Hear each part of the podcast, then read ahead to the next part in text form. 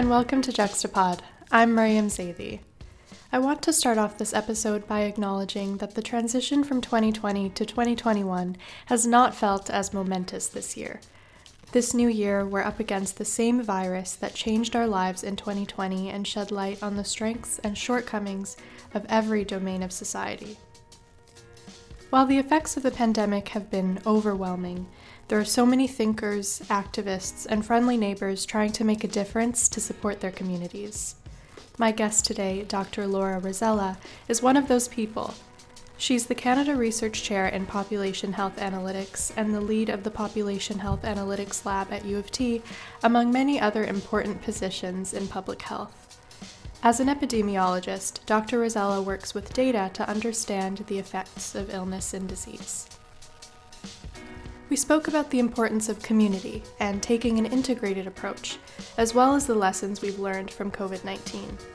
She talks about How's My Flattening, which is a research initiative that equips the public with a data driven understanding of the pandemic. Through Dr. Rosella's insights, I learned that 2021 will be different we're entering the new year with an awareness of the volatility of the virus and the importance of taking the necessary steps to reduce the transmission of COVID 19. Here's my conversation with Dr. Rosella.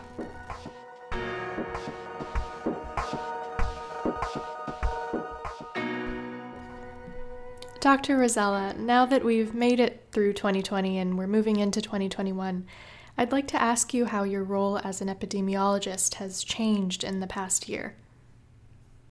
So, this past year, obviously, we've been experiencing COVID and we've been absorbing tremendous amounts of data and information on populations. And so, the way it's changed, I mean, in some ways it hasn't changed because the work we do in the in the lab and with my chair is focusing on how we can use data on populations to inform public health and health system decision making. So it's reinforced how important that work is more than ever.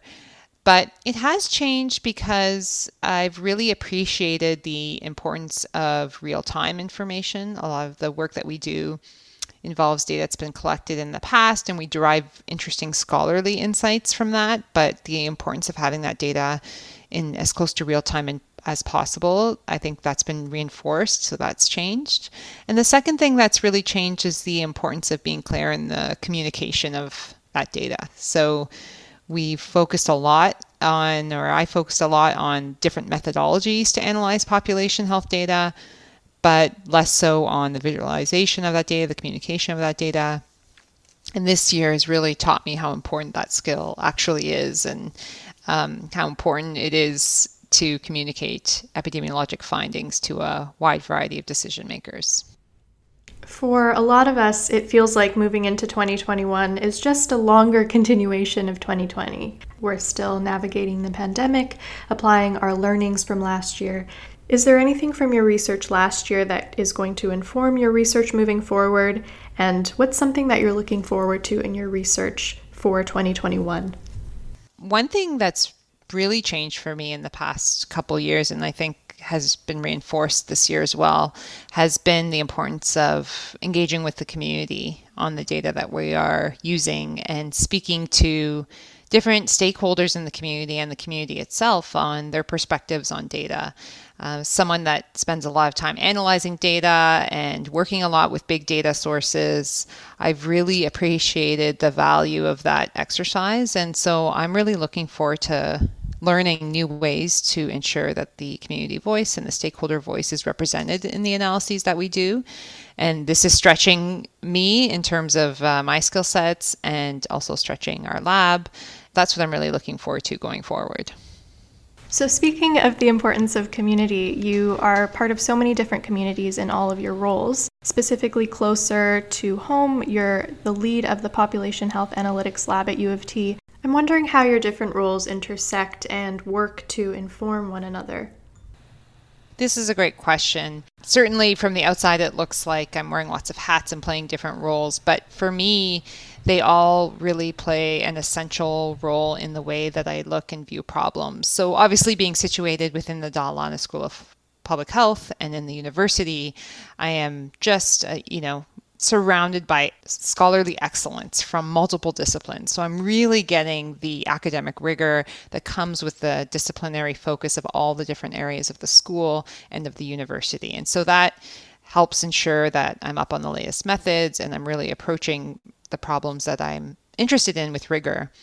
But my other roles, like for example, I've just took on a, a research chair role, a Stephen Family Chair in Community Health at Trillium Health Partners.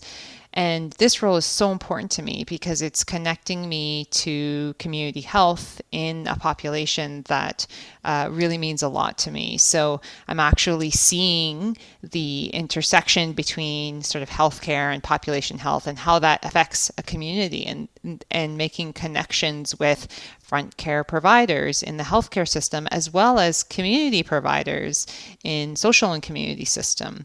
And so I'm actually getting that dose of reality to the work that I do. And it's from that experience that I draw my motivation. You know, I see the, the struggles every day, the problems that people are working towards, the decisions that need to be made, whether evidence is there or not. And that's where I draw my inspiration from. And, you know, the intersection between these different roles is really, you know, you need the rigor, you need the ability to step back and think about things, but you actually need to be connected to seeing the impact. And that's why those roles are important. And then the last role I would say with um, organizations like ICES or uh, the T-CAIREM Institute or Vector, these roles also connect me with different disciplinary communities that really focus on the cutting edge of data and what data can do. And so I draw a lot of inspiration from thinking beyond our typical ways to analyze data, even sources of data, I'm constantly inspired by the creative work that they're doing, the way we process data, uh, the way we visualize data. And so all these different roles play an important but complementary uh, role in the way that I look at problems is actually how I think we should look at all problems from multiple lenses. So, as you've described, in your work, you are interacting with people from different disciplines and backgrounds, as well as serving the interests of a large community of varying health issues and health concerns. How does population health as a discipline approach the many different intersections that will influence how the pandemic affects different groups of people? You know, the answer I'm going to say is not, is, you know, you might think like, well, that's a generic answer. Um, but I think everyone actually appreciates it now experiencing COVID. And the answer is that it's incredibly complex. And there's not one discipline or one approach or one paradigm that can drive it. And I think that's what makes population health so unique. The fact that you do need multiple disciplines. I mean, we take COVID, for example. Obviously, we need very strong infectious disease expertise. We also see the policy making process in response to COVID. So we need to understand how policies, what drives policy, uh, and what you know reinforces policy and, and what happened in the past in terms of what we're experiencing now. You need to understand health systems. You need to understand how the public health system works and the healthcare system works. And there's lots of ethical considerations when it comes to testing priority groups for for screening vaccination you know on and on. There's so many ethical issues. So it's a very complex space and the need for lots of different disciplines and perspectives working together i think is more apparent po- in population health than almost any other application out there. Thinking about the connection between illness and community has the pandemic pointed out any cracks in our system for you? Things that were lacking before but we just couldn't see because we hadn't been hit with something like this yeah, I mean, it's a very important question. COVID, I think, has revealed some new things for us to think about, but more than anything, have brought to the surface or shed a light on issues that maybe were there all along, um, but we were seeing it in different ways, or we weren't being, it wasn't being reinforced as obviously as it is now. So there's two things that come to my mind. One is unfortunately the large health inequities that we continue to see in our health, uh, on many health outcomes, um, some health inequities that have been widening over time. It's something that we study quite a bit in the lab, just just in terms of a monitoring perspective. Obviously, the inequities with COVID have been very wide, very prominent, very worrisome. Um, but also, you know, the underlying root of those inequities existed before COVID, and they will exist after COVID unless we change, you know, we put action towards that. So that's one thing that I think, in terms of revealing cracks, it's a crack that's always been there in you know the health inequities that we are dealing with, many of which have, were widening actually um, over time, and something that we just cannot ignore in terms of going forward. The other uh, aspects I'll say just re- really relate to data. And so, certainly, in order to have a system that everybody wants, which is you know real-time data, transparency, available, but also privacy protected and ensuring that the you know right pieces of information are getting to the right people and there's no risks you know that takes investment uh, and a, a major investment from decades back.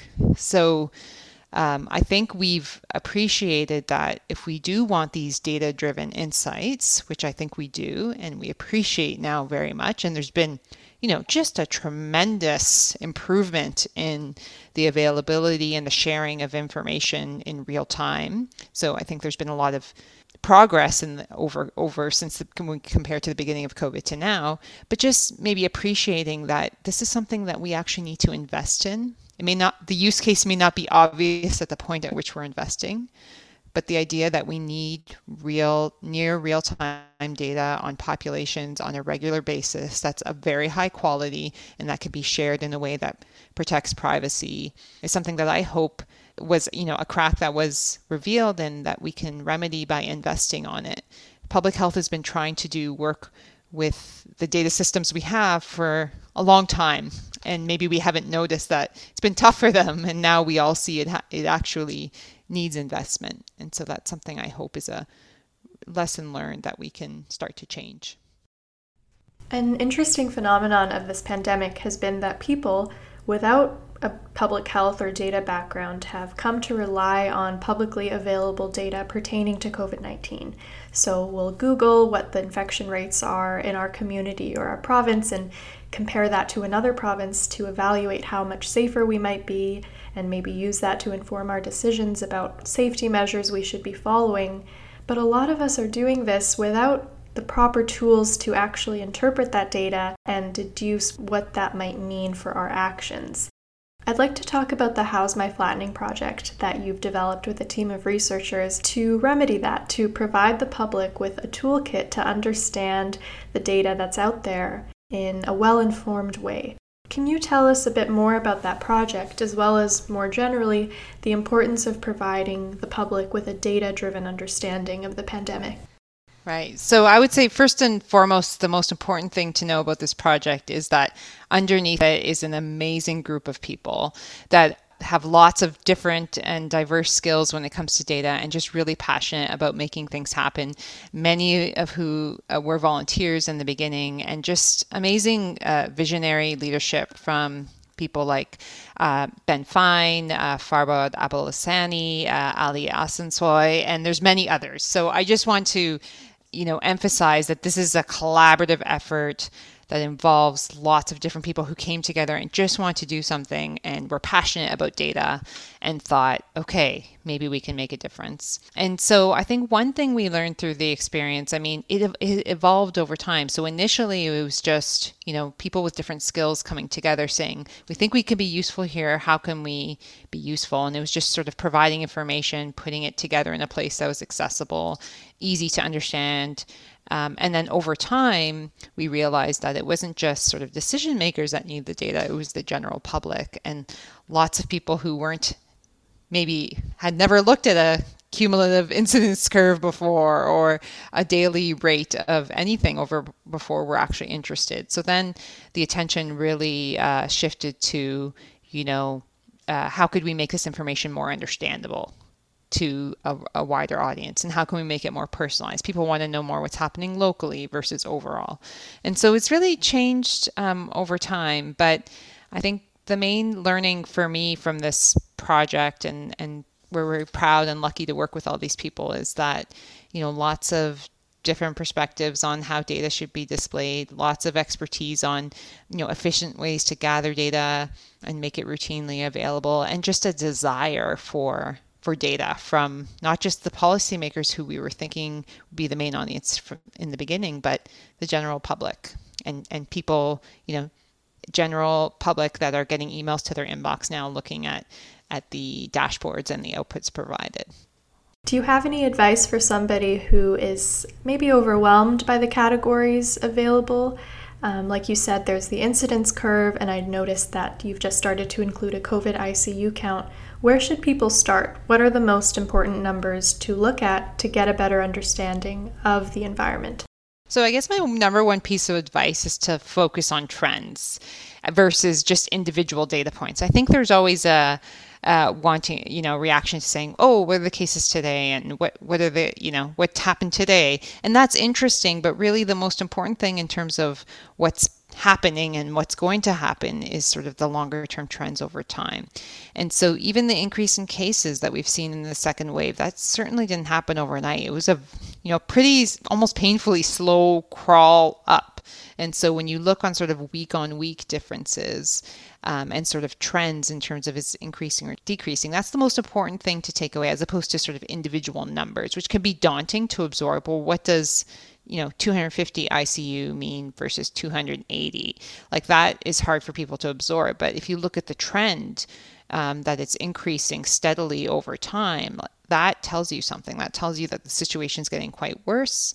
And it takes time for that situation to get better once it gets to that point. And so that would be my main takeaway. The other would be sort of customize what you want to look at. So one of the neat features that uh, Chris Gosling and uh, Morgan Lim um, have uh, and Farbod as well have really spent a lot of effort in in the last little while is um, personalizing it. And so there's a geek mode and a not geek mode. So if you really want to get into numbers and look at all the graphs, um, you can do that. But if you just want a simplified sort of version to tell you on a quick glance, are things getting better, worse, saying the same? That's available to you. So the idea of customizing it to what you need for what you're using it for is would be my next bit of advice. Thinking about moving forward into the new year, we are continuing to face this virus, and we thought that a vaccine would be the end game, but now that we see the vaccine rolling out, we're still continuing to abide by social distancing measures and changing our daily lives in order to ensure that we reduce the transmission of the virus. What would you say to people that are going into this new year feeling anxious about all the unknowns? I mean, I personally believe uh, it's actually quite important to acknowledge the situation and the challenges of the situation before moving on. So, and when I say I, when I acknowledge, I don't just mean, oh, it's hard, it's going to keep getting hard. What I mean is that it's really hard to adapt to constant change and constant uncertainty. As humans, that's difficult for us, and that's what's happening all the time, and we're we have more of it. So I think just taking a moment to say, this is hard. I'm feeling uh, I'm feeling like this is hard, and just sort of validating that yeah, it is hard because there's a lot of uncertainty uh, about what's coming, but there's hope, a lot of really positive hope coming forward. The biggest one being the vaccine. I mean, we have a very effective intervention. Yes, there's challenges about supply and who's going to get uh, vaccinated first, and will we have enough? But um, at least we have a vaccine and a safe and effective vaccine. I mean, that we can't underestimate what an accomplishment uh, that is, and it's coming. Um, but I think that the other pieces are in terms of, you know, being realistic about, and unless re- cases um, come down significantly, we're probably in a similar situation uh, for the next little while. You know, COVID spreads by close contact. And so, as soon as contacts start increasing, the risk of COVID is going to increase. And the restrictions that are in place now are mainly to reduce the contacts, and in time they will be effective. But unless there's a safe way to allow those contacts to happen again, either because there's vaccine or there's other, you know, screening, uh, testing, etc., uh, improved contact tracing in place, um, it, it's always going to be a challenge that we're going to have to deal with. And so I think a bit of realism um, plus a bit of hope for the vaccine be my main takeaways and just acknowledging how difficult it has been, but how far we've come. I think it's important to put a bit of positive reinforcement back in terms of the fact that we have hope and the fact that we've actually come a long way when you look back and there's lots of things to you know be fixed but there have been some successes along the way. Based on what you've just said talking about herd immunity and long-term immunity that kind of thing as an epidemiologist with your understanding of how these kinds of illnesses diseases work what mm-hmm. is going to be the effect of a vaccine? You know when will we be able to stop relying on social distancing and these kinds of measures, when will we be able to say that the vaccine has done what it needs to do? Is there a certain number of people vaccinated that we need to achieve?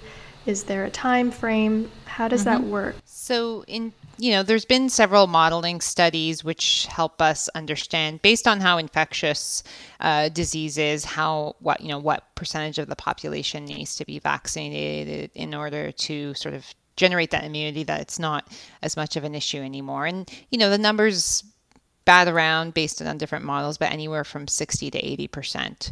Um, I I tend to think it's a bit probably more on the higher end of that. And so you do need majority of the population vaccinated before we can feel comfortable that this is not going to be an issue.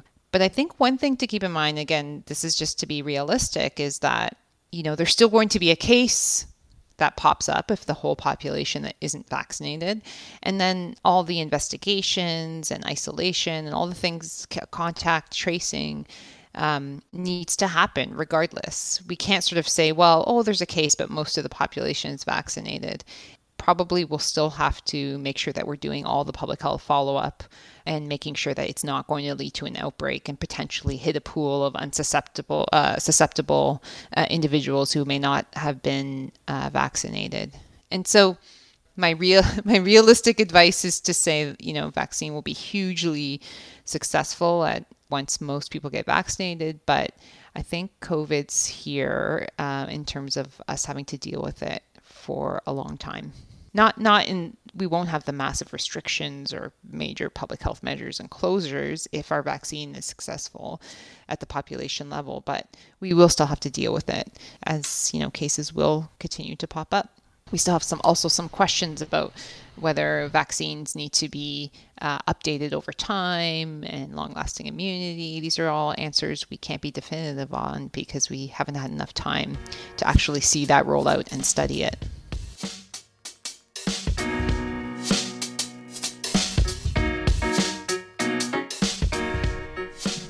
So much for tuning in to today's episode with Dr. Laura Rosella. In the spirit of our data focused episode, I'd like to end off by sharing some statistics regarding vaccinations in Ontario. I accessed this via the How's My Flattening website, which you can reach at How's My Flattening, H O W S myflattening.ca.